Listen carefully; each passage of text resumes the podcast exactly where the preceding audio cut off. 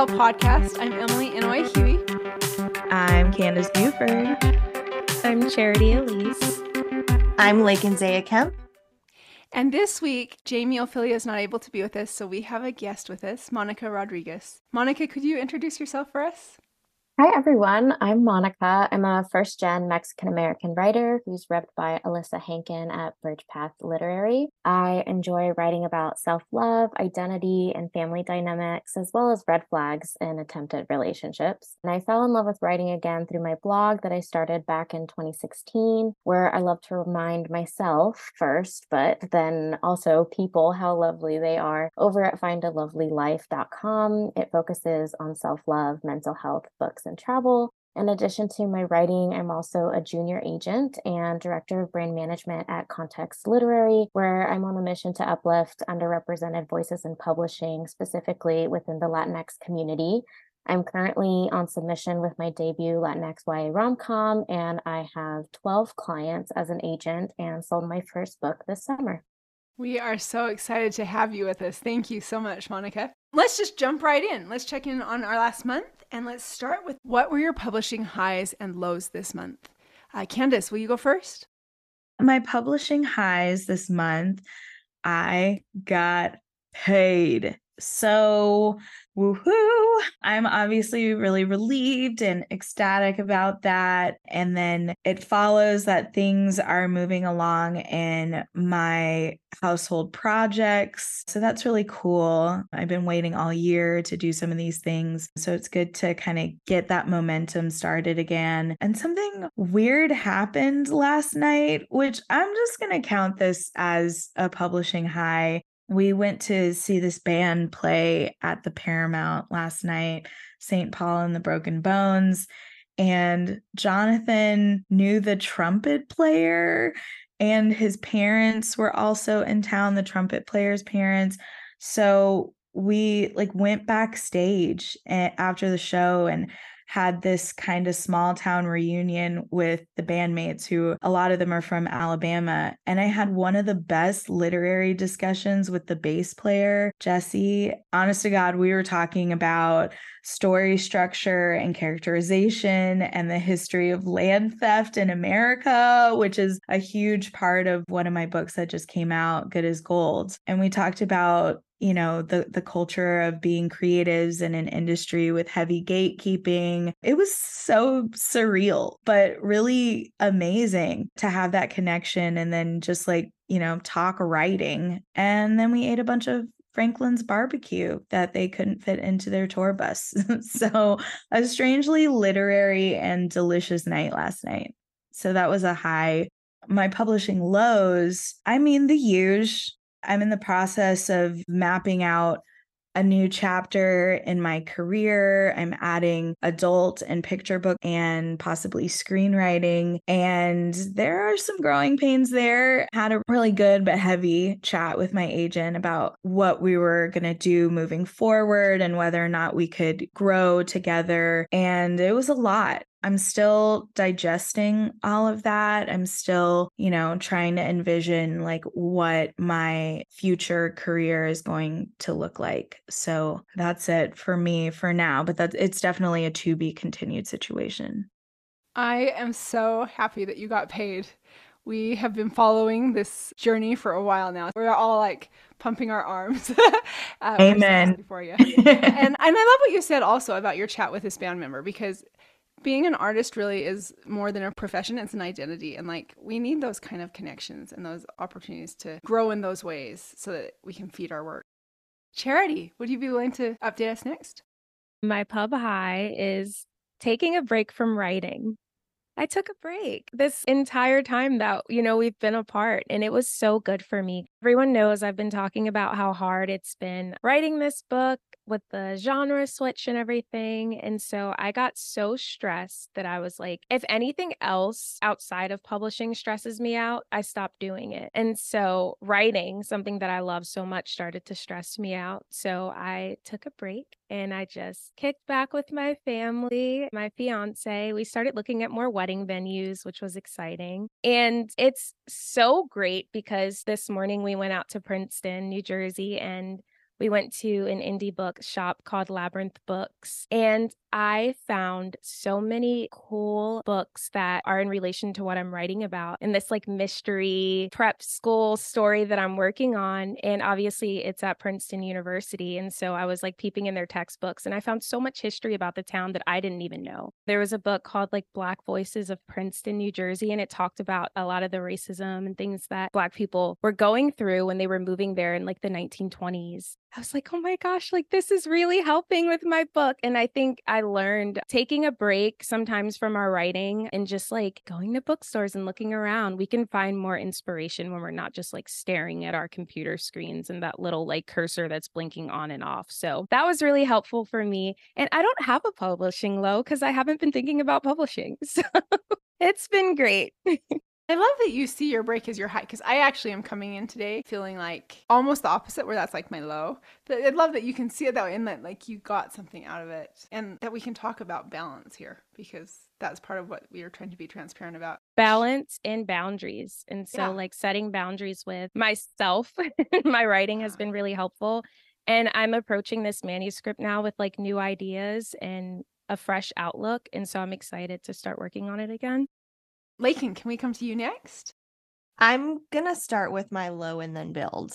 For my low, we talked a few episodes ago about royalty statements and how difficult they are to read and understand. And I mentioned that I was expecting to get a royalty statement soon for my debut picture book, because I was under the impression, based on what I can see in my author portal, that that book had earned out. And unfortunately, I found out that I was mistaken, like big time. So A Crown for Corina has sold almost 27,000 copies since February, which is really great, especially being my debut in this category. But a big portion of those sales were to Scholastic book fairs. In case you didn't know, even if your book isn't published by Scholastic, your book can still make it into the fair. Basically, your publisher will pitch your book to the book fair arm of Scholastic, which is separate from Scholastic the publisher, and then they'll decide if they want to include your book in the fair.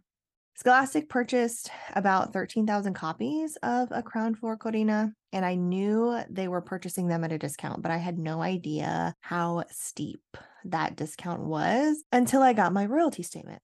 So basically, with my normal royalty rate, a little less than $1 from each copy purchase goes towards paying back my advance. But because of the discount Scholastic received, it basically cut my royalties in half. So even though my advance was not a very big advance, I'm still pretty far off from earning out. And that was definitely a disappointment, especially since that money would have been really helpful.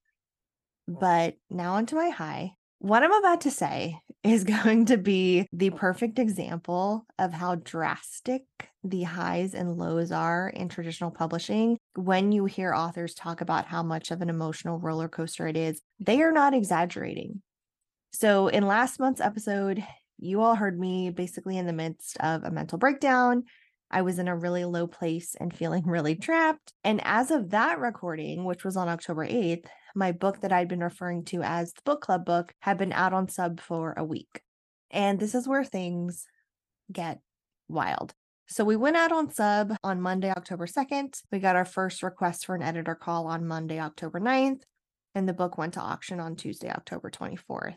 So the emotional pendulum just swung completely in the opposite direction. And I went from being so low to so high. And honestly, I feel like that is publishing in a nutshell. Like, one minute you are on top of the world and one minute you're like underneath the earth. And there's very little you can do about it. I'm obviously really glad that this happened. I'm grateful that this book has found a home. But because I know that eventually that pendulum will swing back, this situation has really reminded me how dangerous it is to have my identity and my self-esteem tied up so much in my author career. I don't want my mental health to be so affected by publishing. And so that's something that I'm going to have to work on. But for now, I am relieved to finally have a high to share and something worth celebrating. Oh, well, we're absolutely celebrating with you. But also, thank you. Yes. Here, here. Congratulations. Yes. I've been talking about this with other people too. It's really kind of in some ways a really toxic field. And it's really hard to figure out who you are when you're always doing all the work and then being like, please, you know. Yeah, please. Yeah. Love except me. This work please. That I've already done. Any other job, you go to work and you get paid for the hours you do versus doing all the work and then hoping. Anyway, Monica, would you like to go next? Yeah, it kind of ties to Laekan's point. My high this month, sometimes I have to create it myself because so much is out of my control in publishing that if I start to kind of like feel that pendulum go a little too far south, I have to think of the only thing that motivates that high back again. And that's the reason why I started this publishing journey in the first place. And that's because I'm a writer, that's my soul. And I love books and I love reading and amplifying other voices. But I was sort of losing the balance between my soul and my mind is like the agenting hat that I wear as well. And so my high this month is that I started writing consistently again, and I've been writing for 4 days in a row, which is a pretty big milestone for me. I don't really write consistently because I wear a lot of hats and just sort of throw around the wheel of priorities, and wherever it spins that day, that's sort of like where it lands. But after not being able to get back into writing for about 6 months, after I let go of my pandemic manuscript baby, that was the one that went out on sub with my agent in June, I wanted to take a break from writing, which I usually do, and love Charity's high of that because that's always a high for me too. Yeah, I get to take a break. And then my downfall is that sometimes I sort of take the break longer than it should be. And I'm almost like a saboteur to myself and my mental health because writing is such a mental health pulse for me at times. So I was writing things on my blog and, you know, pitching articles to different media outlets for extra cash, but there was a sort of like looming dread on starting my next novel. And I kind of like made it become that huge marshmallow blob thing from Ghostbusters. And it just was like taking over the city in my brain. And the biggest hurdle is always kind of getting out of that anxiety and into the zone. And as I'm reminded of myself, like, oh, once I'm in the zone, it's easier for me to sort of get back and be able to plug in and plug out a lot easier. And so the high for me was just kind of getting over the marshmallow blob that I created for 6 months. But the low also kind of ties to just like the unpredictability of the timing of this industry, and the slowness of publishing sometimes makes me question as a writer if I should be writing in the category that I'm writing in, or telling the stories that I'm drawn to telling as a writer, and if that makes sense, and how hard it can be to sort of straddle between having hope and that anticipation of a pivot to the next thing to kind of keep the motorboat going. I haven't heard from any editors that have my book that's out on sub right now since August, which that was the last rejection that my agent forwarded me. I still have 6 editors that have it on my initial list, so that feeds the hope a little bit. And my agent and I are planning a strategy session next month to kind of go out in January with a bigger submission for 6 months. So it's not dead yet. It's getting harder and harder to hear the heartbeat. And I think I tend to neglect writing a lot because there's so much unknown, and so it can feel out of my control instead of why writing is so important to me, and that's the healing element that it brings. This is exactly what I was dealing with last month, just a lack of motivation because it felt like things were so stagnant. And I'm just curious, do you feel like because the agent side of you is so deeply entrenched in the market aspect of things, like, is that a distraction for you? I think it definitely makes it harder in the writing process of it, but it also helps me because the more that I edit my clients' manuscripts, the more that I become a better writer myself. I have a marketing background of over 10 years of tracking trends and being in the know. Wearing 2 different hats, I think, helps me do each job better. But I think kind of like when you're working out and you're really doing, you know, one arm a little bit too much, I think I was sort of using all of the skills that I've had, whether it was marketing, writing, to kind of build my agenting career. And I wasn't really working out the other arm as much. And so it just kind of felt imbalanced. I don't think that agenting affects it in a negative way, only because I am a better writer because I am an agent. It's just my anxiety of not wanting to write when I know I should be writing. So it's more of a mental health sort of blockage, not necessarily, oh, well, this isn't selling or the market's going this way, because even as an agent, I don't really look at trends that way, because when I sell a book, that's going to come out in like 2-3 years, sometimes longer if it's a graphic novel. So I always say the only trend you should be writing to is authenticity, because that's the only thing that's going to remain strong forever. So it's more so my own demise and not the industry, unfortunately.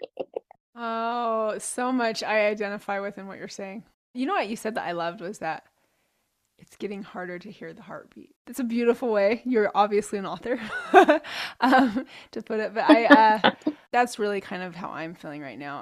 I have a book that's being put together, but my part is done now. I have all those edits, all the little things, all the like sign-offs I've done, and it's in the hands of the publisher. And so right now I'm in a period of just drafting, and we'll get into this more later, but it's hard right now. My drafts are not going super well. So I find that I'm in one of those places where I'm not really focused on the publishing. I'm just in the trenches of writing.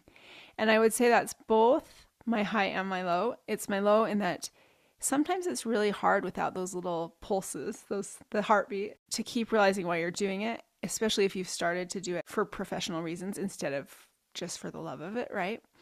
But I find on the other hand that it also reminds me why I write. And my high this month is just that I have kept writing. And there have been a lot of times when I haven't, you know, where it's like slipped for a while or whatever, but getting back into it the wrestle with the page is kind of cool, in the same way that doing an ice plunge is cool. Miserable, but like kind of amazing, right?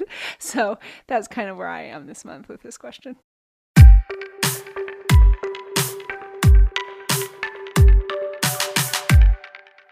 So let's go ahead and go to our next question. Give us an update on your work in progress for the past month.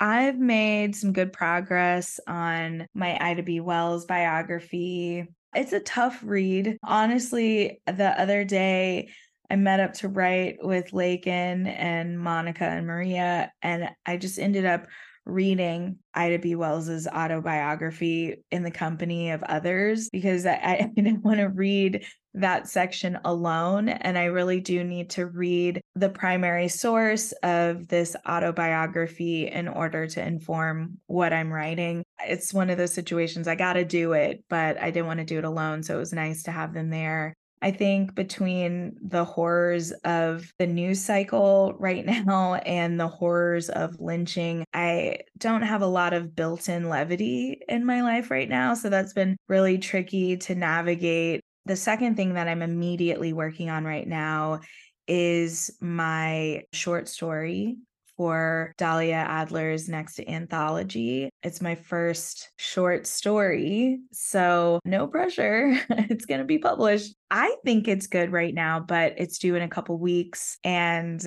I guess Dahlia will be the judge of that. So we'll see. I'm going to be working on my whip again, obviously, probably after this phone call. After my little break, I have a new outlook and perspective on this manuscript. And I'm really excited to continue forming my story and characters with new eyes, inspired by the experience of so many Black men, women, and children that have lived in this city before me. I think for so long, I've been comparing my unfinished work to other authors' edited and published works. And I've been so frustrated with my first draft that I've allowed it to fill me with imposter syndrome, a sour stomach, fear, and depression. I've questioned my ability to write and felt like my debut was all I had in me. I'm not the same person I was when I wrote Other Side of the Tracks, obviously, so I can't keep trying to revive that spark that I had before. I burnt myself out trying to search for that old spark. But now, after taking a step back, I feel more hopeful and in control of the story. I say in control because it goes back to the imposter syndrome that I experienced.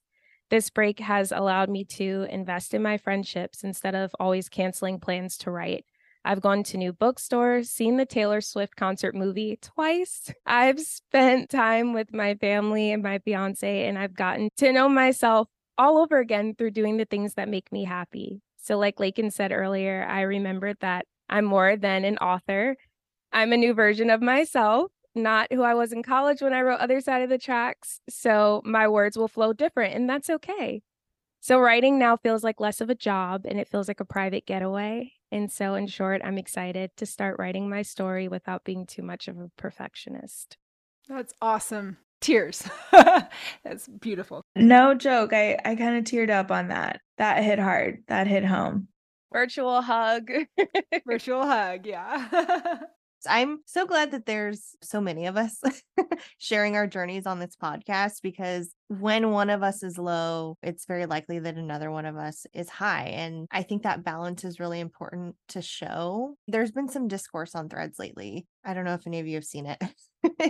It's becoming very similar to Twitter in the old days, when there was a lot of like discourse about traditional publishing versus self-publishing. And I saw another author post that on the one hand, they think transparency is really important, but on the other, they don't want, especially marginalized creators, to become too discouraged by the things they hear and see us talking about. And so that's another reason why I'm just so grateful for this platform.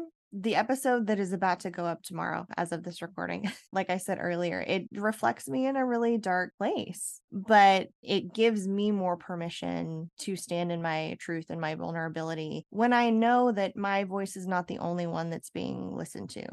I was low last month. I'm feeling better this month. And everyone who's feeling great today might have a low month next month. And that's totally fine. That's just the gig. Preach, yeah. Girl. So here's my update. I recently wrapped up my chapter for the co-written middle grade project that I've been working on. So we each drafted a chapter from our respective POV characters. We met over Zoom to share notes, and then we revised those chapters. And because it's now November, which is encroaching on the holiday season, which is a slower time in publishing, this project is basically just waiting for the new year so we can finally sub it. So that's really exciting, and I'm looking forward to getting our agents together and collaborating on that final submission list. And then for the horse book, took me a while to get back into drafting, but I was able to add about 6,500 words since our last recording, most of those from just the past week and a half, which brings my total to about 37,000. But I'm really happy with that, considering I didn't make any progress on it for almost a month. So it feels really nice to be back in the saddle with this book, pun intended. What you're saying about like showing a diversity of experiences. Same with output, because man, every time I hear your output, I'm like, okay, we live in two different realms. But anyway, that's awesome, Laekan. My update on my work in progress, it's November. So I've done NaNoWriMo before, which stands for National Novel Writing Month. And I didn't like how it made me feel. Usually the goal for that is to finish your full draft. And it's not good for my mental health to pressure myself to do that. I'm the kind of writer that I need to sort of rewrite as I write, and that's just how my brain works. I can't just put a placeholder. I just can't write that way. And so Laekan actually had reminded me about Clarabelle Ortega's Finish Your Book Fall, which is a gentler, sort of cozier writing challenge that is pro mental health and setting yourself up for habits that you should be consistently having good boundaries for with writing when you enter different levels of your publishing career. And it starts on the first day of fall and ends on the last day of fall, which I'm a little bit late in the game, but they're so nice. They welcomed me so well on TikTok when I posted about it. And so I felt like these are my people. I'm going to basically write as much as I can. My goal initially for this month was to kind of build that habit of showing up to the page every day. And so I got to give a shout out to Duolingo for prepping me for that marathon, because I'm on a 40-day streak there. But I think the book that I'm currently working on right now, it was hard to kind of get back into it because, surprise, it's another identity story. I kind of self-pitch it as a coming of age novel set in college about a girl who struggles with her Latina identity and not feeling enough, story of my life. I was writing it back when I was querying the current book that I have out on sub with my agent. So I had about 45K back when I was querying this other book. Took a pause on that once I ended up signing with my agent, and we did quite a bit of edits on that manuscript that's out on sub now. So after polishing that one up, I sort of took that writing break, and it was really hard to get back into it. And every time I'd open up the document, I kind of felt myself digging deeper and deeper into the mud, because I was working off an old revision that was in third person. And it wasn't until the main character sort of really wanted to take over and rewrite it for me in first person that I realized that the book actually needed to be in first person. And so I've been working on editing it to first person. I have part one planned out. I'm about a third of the way done. I kind of have a sense of where I want it to go and what I want to add to it from what I already have. I tend to be sort of like more of a plotter that takes the scenic route. So like I have my instructions, I know where I'm going, but if my main character sort of wants to take a left turn and add a scene in, I kind of let it happen. Like, oh, you actually want a monologue thing here? Okay, go for it. We'll see how that goes. And I kind of let her drive and sort of channel her. And it's been fun. It's still in the early stages where you're still sort of trying to find the voice of the character versus like your voice. And then she'll sort of like hijack a memory or experience of mine. And I'll be like, whoa, consent. I don't know if I want to share that, but cool. So yeah, that's where I'm at. We're working out our relationship. So I was kind of in a very different place this month. It's just been a rough month. So I actually went to a retreat and put all this time into writing, and I came back with less words than I had before I left because I basically spent the week culling words. I don't know what it is that's so demoralizing about that. I need to remember that it's still progress. If they're the wrong words, then it's still progress. But there is something so demoralizing about paying money, going and spending all this time, your precious time that you have. For me, I'm a mom and stuff, so this is like the time when I can get a ton done, and I came back with less, and I don't know. There was just something really demoralizing about that, but I have to just remember it's part of the process, right? And that's what we do here is we talk about this. I've loved having the chance to get together with you guys and realize that I'm not alone, that we all kind of go through these different things. And like what Laekan said, we have a diversity of experiences, and then within our own experiences, you know, we have our ups and our downs. And so that's where I am this month, but that's okay. Maybe next month, maybe a couple months from now, there will be a better day. So we'll see when that happens.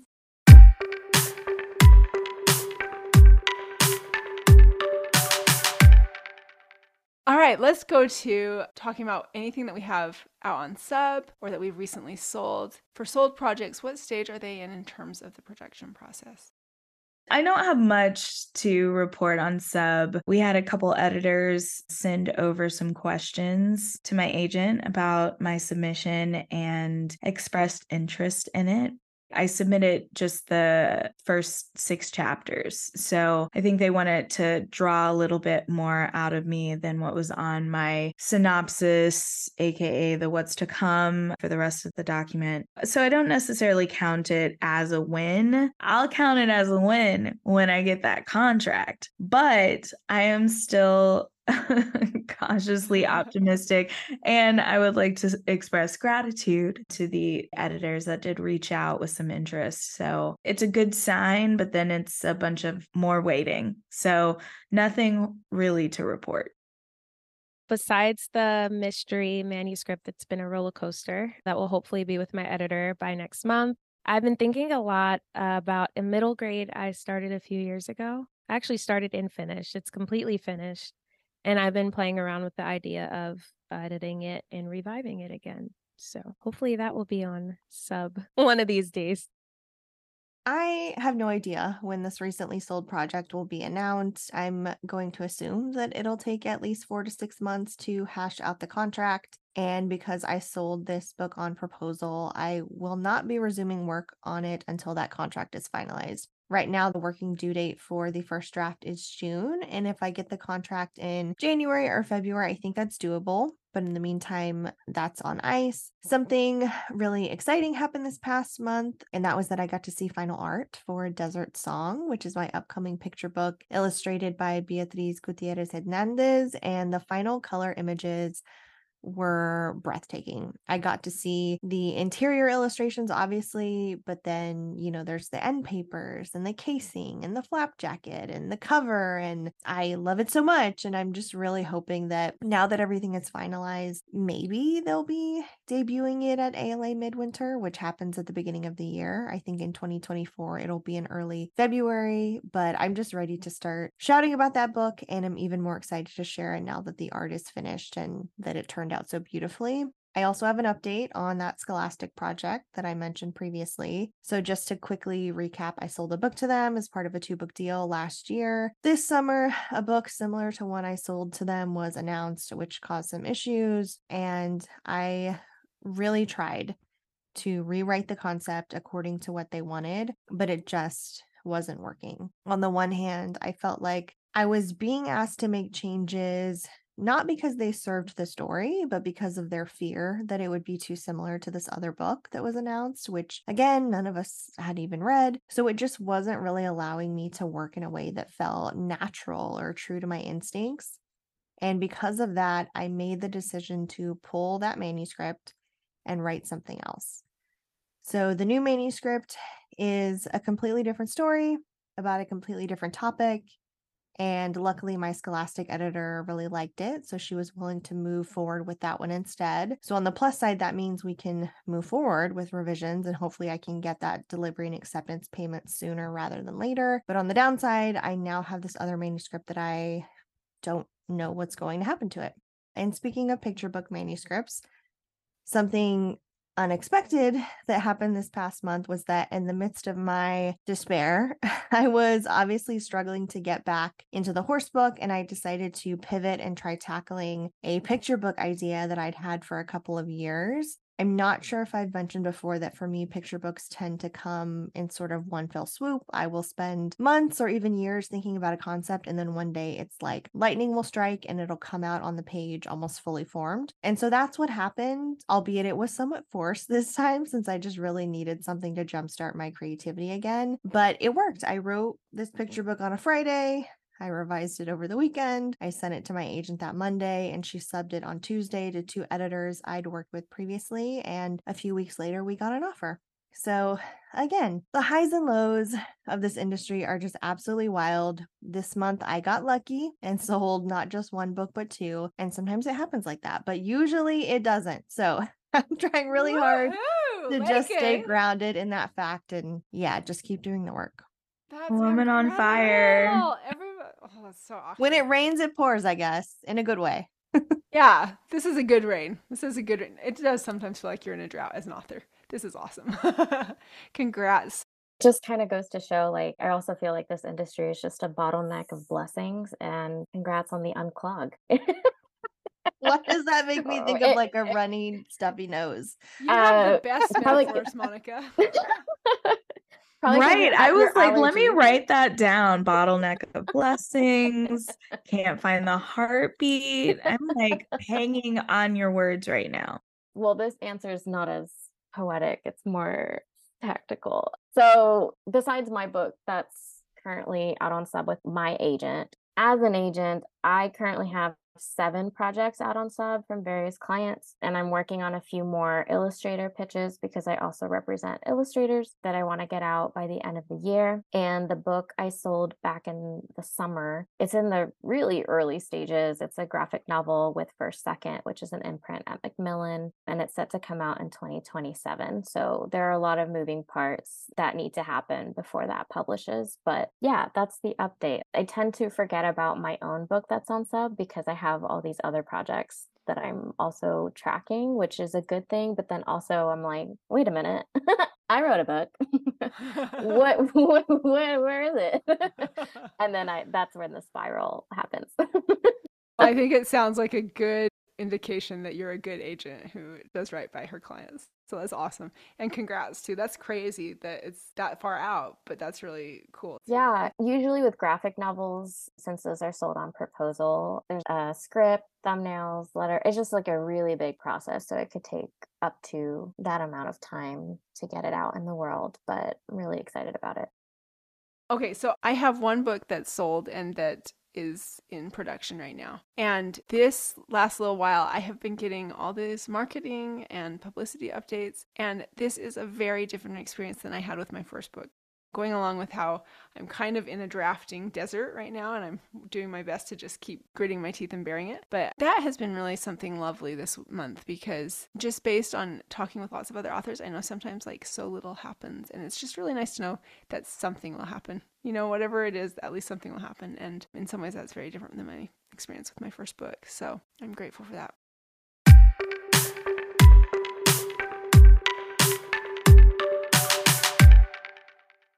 Let's move to the next question. What are your hopes and goals for the next month, including goals for your work in progress or your contracted projects or projects that you have on sub?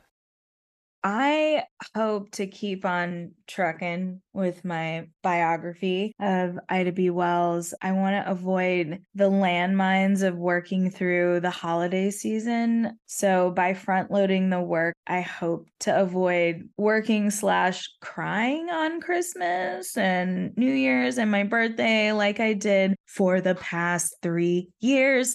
So I'm trying. You know, your girl is growing up, and I'm putting my big girl pants on. Laekan has helped me with this Pacemaker website that really helps track your word count for the day and tell you what the word count for subsequent days and weeks you need to keep track of to stay on schedule. So I've been trying to use that and just really buy it off incrementally instead of doing a NaNoWriMo situation where I'm writing 50,000 words in a month. I think it's a cool concept. I've done it before, but I also do think that it reinforces a lot of my bad writing habits that really damage my mental health and my relationship with writing. So yeah, it's a finish my manuscript fall for me. Speaking of both of those things, Pacemaker and Finish Your Book Fall, we will put both of those links in the show notes if anyone wants to check those out. My goal, obviously, is to finish this book that has been the bane of my existence and to keep with my boundaries. Good news, I quit my retail job because seasonal is hard. And I was like, I'm not going to have any time to write. So I quit that job. And because I quit that job, I got a full-time teaching job. So I was a substitute teacher before, but now I'll be like lead teacher in the classroom, first grade. So I'm excited about that. But I guess I'm just hoping that I have time before and after school and that I'm not going to be too burnt out to write. Like, I don't know if I just put more on my plate. Hopefully not. But my goal is to really be a good steward over the time that I do have to finish, but also show up for my kiddos. We'll see how it goes. I'll update you guys next month. That's exciting, Charity. I'm a teacher too. Laekan, you are too, right? Yeah, I was a high school teacher. Yeah, I did sprints during my lunch break. I would get to school really early to try to beat traffic, and I would do sprints in the morning before I started, prepping for the day. Honestly, when I was teaching, that's where I learned the value of sprints. So that might be a helpful thing to practice. I'm going to work on it. The school day is a little bit long. It's 7 to 4:30. Oh, that is long. Yeah, that is long. Yeah. So I think I'll try to do that, get there a little bit earlier if I can. We'll see. So I'm in the process of drafting my second I Can Read book. I sold 2 of them to HarperCollins. I don't know when they'll be announced, but the first one is finished. And so now I'm working on the companion. I hope to have a strong enough draft to send to my editor by the end of the month. I'm also challenging myself to try to write almost every day during the month of November. I'm not technically doing NaNo. I don't want to trigger any mental health episodes. But I do like being more productive in the fall. And I know, Charity, you've mentioned before that fall vibes really work well for you. And I feel the same. Fall and winter is just when I come alive. My brain feels more creative for some reason. Physically and mentally, I'm just happier during this time of year, probably because it's not 110 degrees like it is most of the year here in Texas. But because I want to take advantage of that energy without burning myself out, I'm just doing, 6 days a week, about 600 words a day. And me choosing to do this cozy challenge is mostly due to financial reasons. One thing I really want to be candid about is that even though the novel I just sold went to auction, we only sold North American rights as opposed to world rights. So the advance is actually pretty modest. And because of the size of the advance, as well as the payment schedule, it's technically only going to buy me 6 more months of being a full-time author. I think I've talked before about how for me, when I'm budgeting my advance checks, I'm always thinking in terms of time and how much time each advance check is going to buy me. So unfortunately, this advance is not going to buy me as much time as I would have liked. But the hope is that once the manuscript is finished, my agent will be able to sell those foreign rights to individual territories, and that could possibly make up for what we missed out on by not selling the world rights and could even yield us more. So there's still hope, but basically the financial anxiety I was feeling before this new deal is still there. And so now I'm sort of being forced to finish the horse book sooner than I'd planned so that I can try to get it out on sub by the spring, so that I can try to get an advance check in the fall that will hopefully sustain me through the end of the year. So that's primarily what I'll be working on for the foreseeable future. I think my hope for next month is that I feel more confident about my own submission, especially after strategizing with my agent next month, seeing what other imprints that we can submit to, hopefully hearing back from a few. There's two that I really want to just rip the Band-Aid or tell me you love it sort of thing. But a goal that I can control is building that habit of writing every day, even if it's just a 15-minute sprint, which I have learned I can't do anything longer than 20 minutes. My brain just doesn't work like that. Candace and Laekan know if we're ever doing like a 25-minute sprint, I automatically just start talking at minute 20, and then they know, oh, it must have been 20 minutes. Her internal body clock is like the timer sometimes. It's actually incredible. And then I try to drag them down with me, and then quickly I'm like, I'm so sorry, please continue. I'm just going to stare at the wall for 5 minutes. So I want to make that a habit so that it helps contribute to the goal of making writing an equal priority in my life again. And as an agent, I really hope I can sell one more book by the end of the year. So fingers crossed. I obviously had kind of a rough month. I didn't also tell you that I realized that there is some very expensive research I need to do on my novel, where I am going to need to have some translators help me and do some travel. And it's just kind of overwhelming and probably not the right phase of my life to do this. I've got some things going on in my personal life besides being a mom. I have some things going on with my own mother as she hits older age, where I just don't see how I can possibly travel the way I need to travel to do this research right now. And so I would say, in terms of hopes and goals, one of my big hopes and goals right now is to find a way to put some of these things aside in a way that will leave them ready when I can come back to them. And also we'll feel okay. You know, we'll feel like not like failure, but just an understanding of the process. So that's one of my big goals. My other goal is, you know, I eviscerated my picture book this month. I just tore it apart. I am hoping for something whole to exist by next month, but we'll see how that goes. And beyond that, I've never done NaNoWriMo. I one time got one of these programs you're talking about, like Pacemaker that you mentioned. I got one of those and it told me that I wrote 20 words an hour, and I deleted that as so quick. I just took it off my computer. I did not want to know that. I am a very, very slow writer, and so I could never do NaNoWriMo, but I do try during November to do like at least every day I write a paragraph. And then once you'd write that first paragraph, you just keep going, right? So that's my other goal for this month.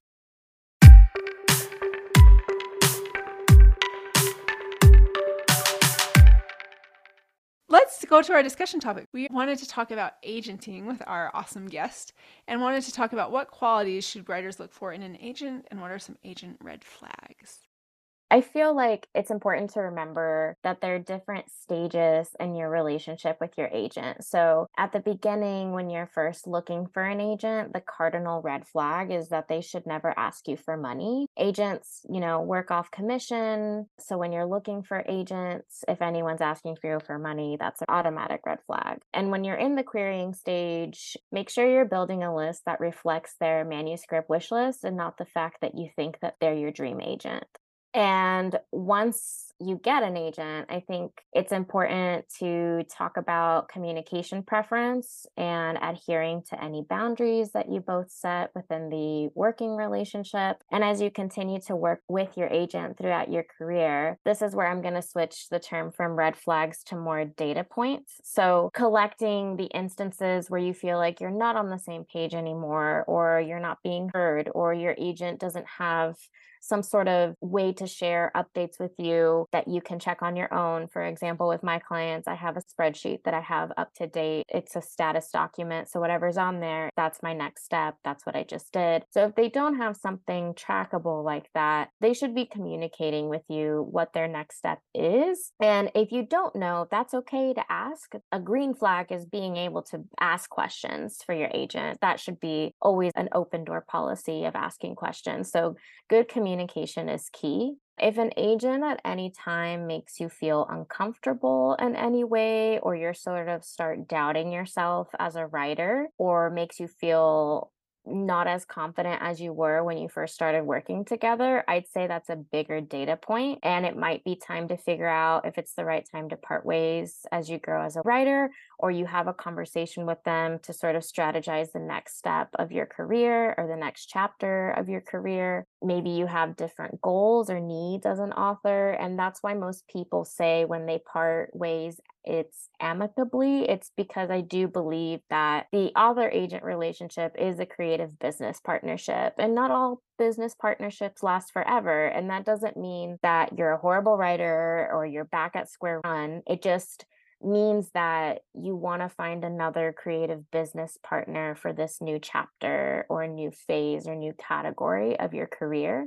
So the good qualities in an agent would be good boundaries, they're detail-oriented, there's a lot of moving parts in this job, so good project management skills are great too, communication skills, like I mentioned. It's really great when they're a great editor in terms of they're asking you questions within the manuscript that make you feel safe enough to expand your imagination. So maybe you were too shy to kind of dig deeper into a topic or a character, but your agent should make you feel safe enough to explore that before going out on submission. And they're really sort of like your main encourager. And if they're not giving you that confidence boost that you need after you get off a call with them, it's a really tough industry as it is. And it's really important to have an agent that believes in your work and champions it. We're all human. We all have bad days. But if you collect enough data points and feel like every time I'm getting off of a call with my creative business partner, I'm not feeling confident or encouraged anymore, if you start asking the question, what am I doing? And you're not really on the same page, your agent should make you still want to feel like this is a dream and not a hamster wheel. So that should be your indicative. Maybe it's time for me to start thinking about what my next step is in my career. I have two red flags to share. The first one is an unresponsive agent, just to kind of piggyback off of what Monica was saying about communication. I've been talking to a lot of authors recently, a lot of new authors, and the biggest thing I've been seeing is an unresponsive agent. So if your agent isn't getting back to you in a timely way, in my opinion, that's completely unprofessional and disqualifying for me, at least. I wouldn't be able to put up with that. One of the things that I absolutely love about Carrie is that she's lightning fast with her email, and she's usually good about hopping on the phone and hashing something out. So I'd say definitely keep that in mind.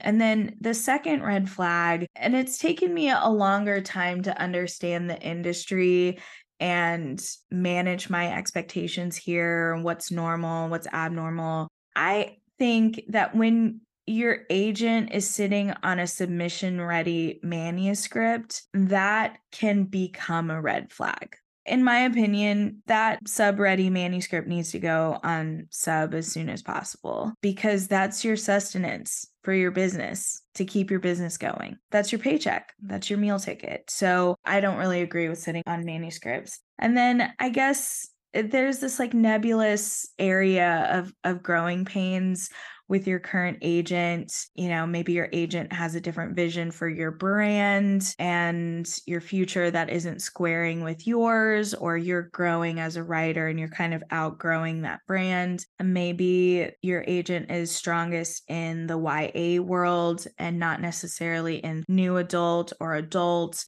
There's some ongoing considerations and check-ins that need to happen with your agent.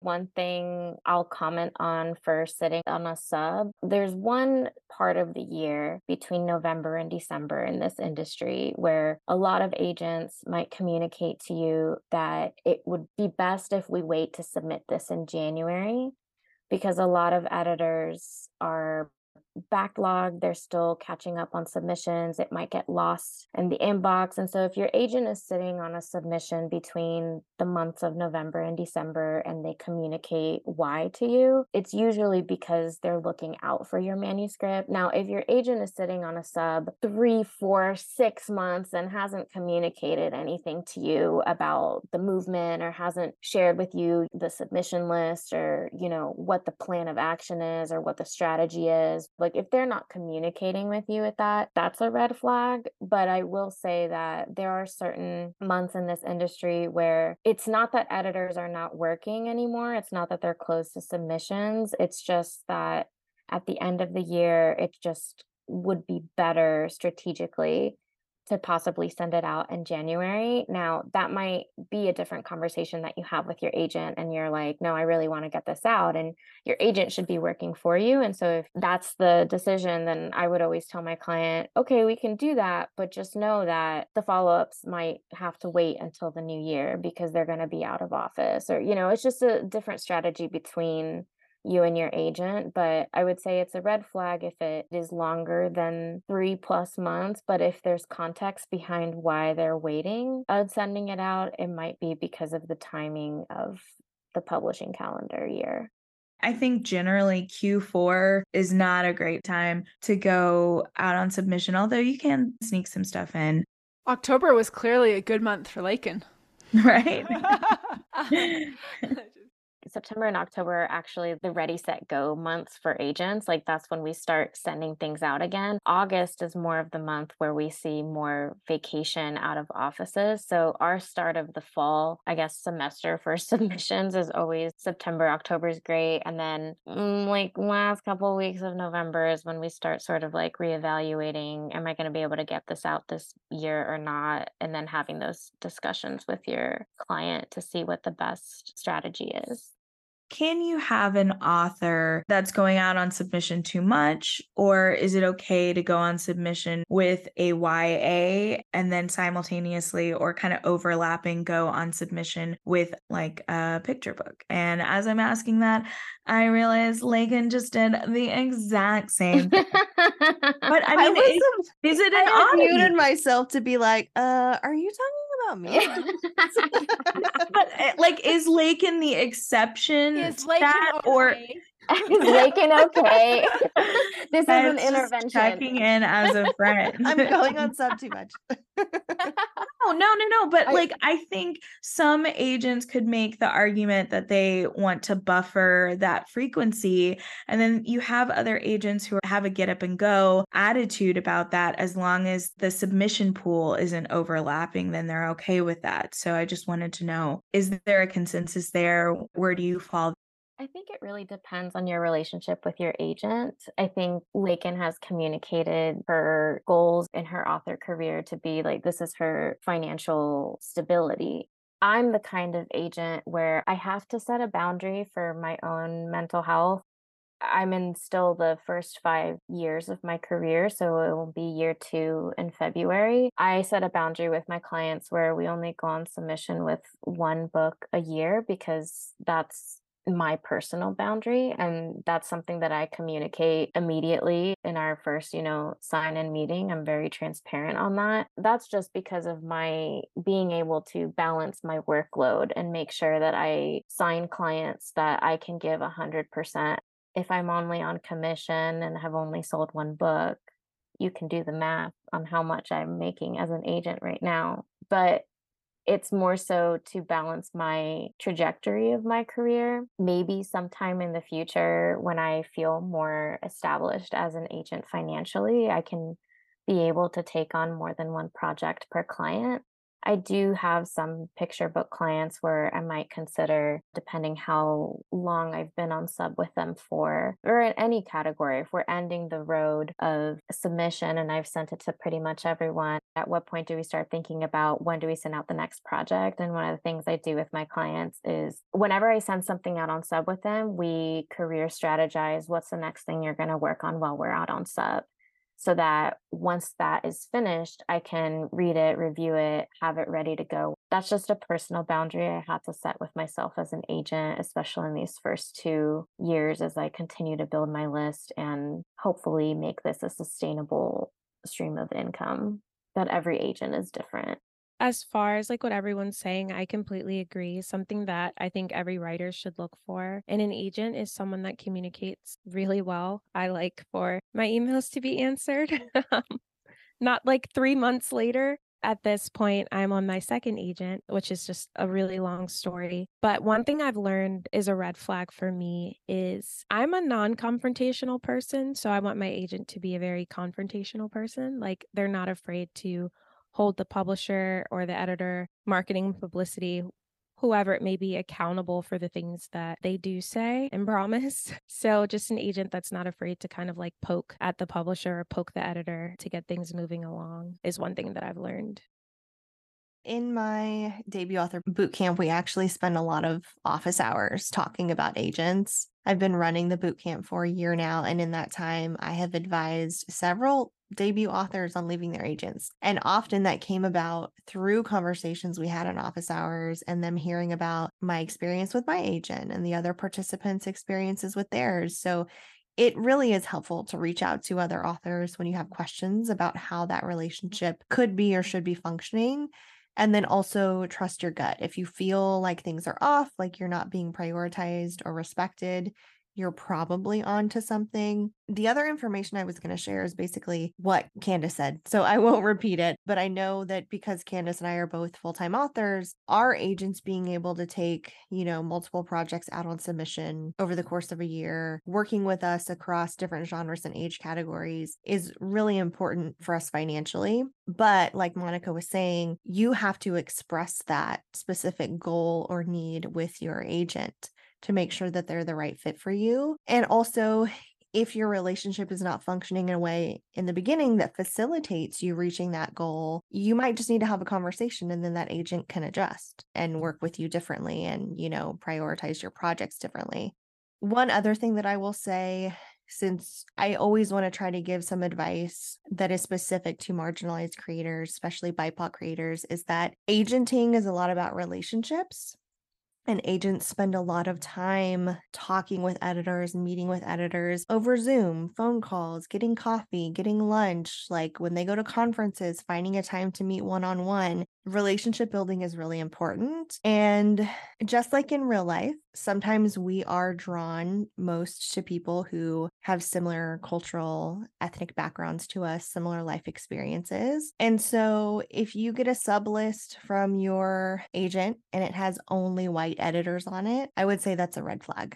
And I'll give you an illustration of why I think this is a red flag. I mean, it's probably for obvious reasons, but when I went out on submission with this project that sold in October, I had a very diverse list because that's super important to me. The editor that ended up requesting the first Zoom call was an editor of color. And although we did not end up selling the project to this editor, because they requested it, I was able to go back and nudge all of those other editors and create this atmosphere of excitement and urgency, which led to the other editors putting their hat in the ring and then it going to auction. And I just think statistically, it is more likely, if you're a marginalized creator, that a marginalized editor is going to identify with your manuscript. Doesn't necessarily mean that they're the best fit in terms of who to sell it to, but having them in the mix increases your chances of selling that project, of breaking into the industry if you're a debut. And so I would ask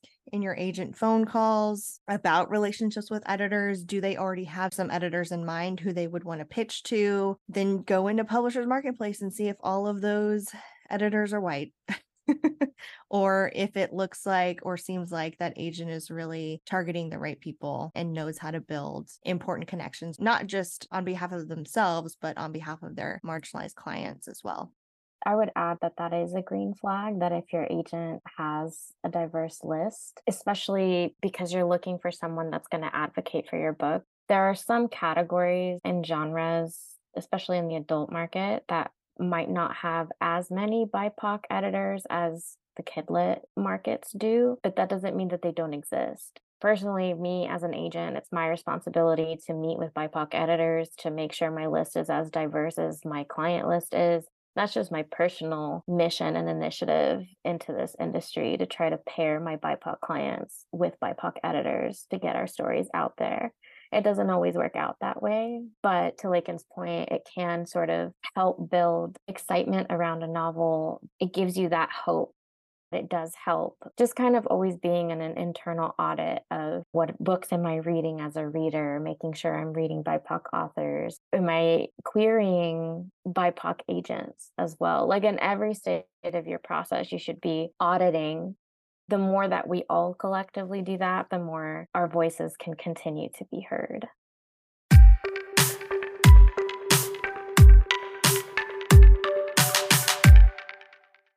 Let's move on to words of wisdom. Monica, did you have something that you can share with us? I always pick a word every beginning of the year instead of resolutions. And my word for this year was community. And I sort of let the word define itself over time and really wanted to sort of let it take over all aspects of my life. And one of the things I really felt hard or intimidated by with community, in the writing community specifically, is feeling like I belonged, because everyone sort of has different goals, different processes, different milestones. Everyone is at a different stage in their career, and writing itself can just feel really isolating because it is sort of like a single player sport. And it's just been so serendipitous of an experience finding writer friends this year and support groups like this, where transparency and the realities of publishing feel like you're not alone in the marathon of this journey. So my words of wisdom are, while it's important to keep your eyes on your own painting, I also feel like it's important to build community so it doesn't feel like you're alone. I recently attended this beautiful virtual conference a few months ago called Margins, which is put on by an organization called The Word, a storytelling sanctuary. And one of the quotes that really stuck with me that they said was, "Go fast alone, go far together." And I've talked about, like, I'm an author that writes a lot about identity and sort of uses writing to heal myself. And it can be really hard to connect with people that get that process. And so I say, if you're thinking about reaching out to another author or maybe a writer that you've been following on social media, just do it, because you really never know if you're going to find your people without putting yourself out there and maybe commenting on, hey, I saw that you were doing Finish Your Book Fall. I think I'm doing it too. Like, what are you writing about? Like something as simple as that, which I know can be scary, but the more that you sort of reach out, the less alone you're going to feel in this cathartic, soul-searching journey of the paper trail. I needed to get a soundbite in. I needed to get the soundbite. You worked it in. Wow. Awesome. And that's my mic drop.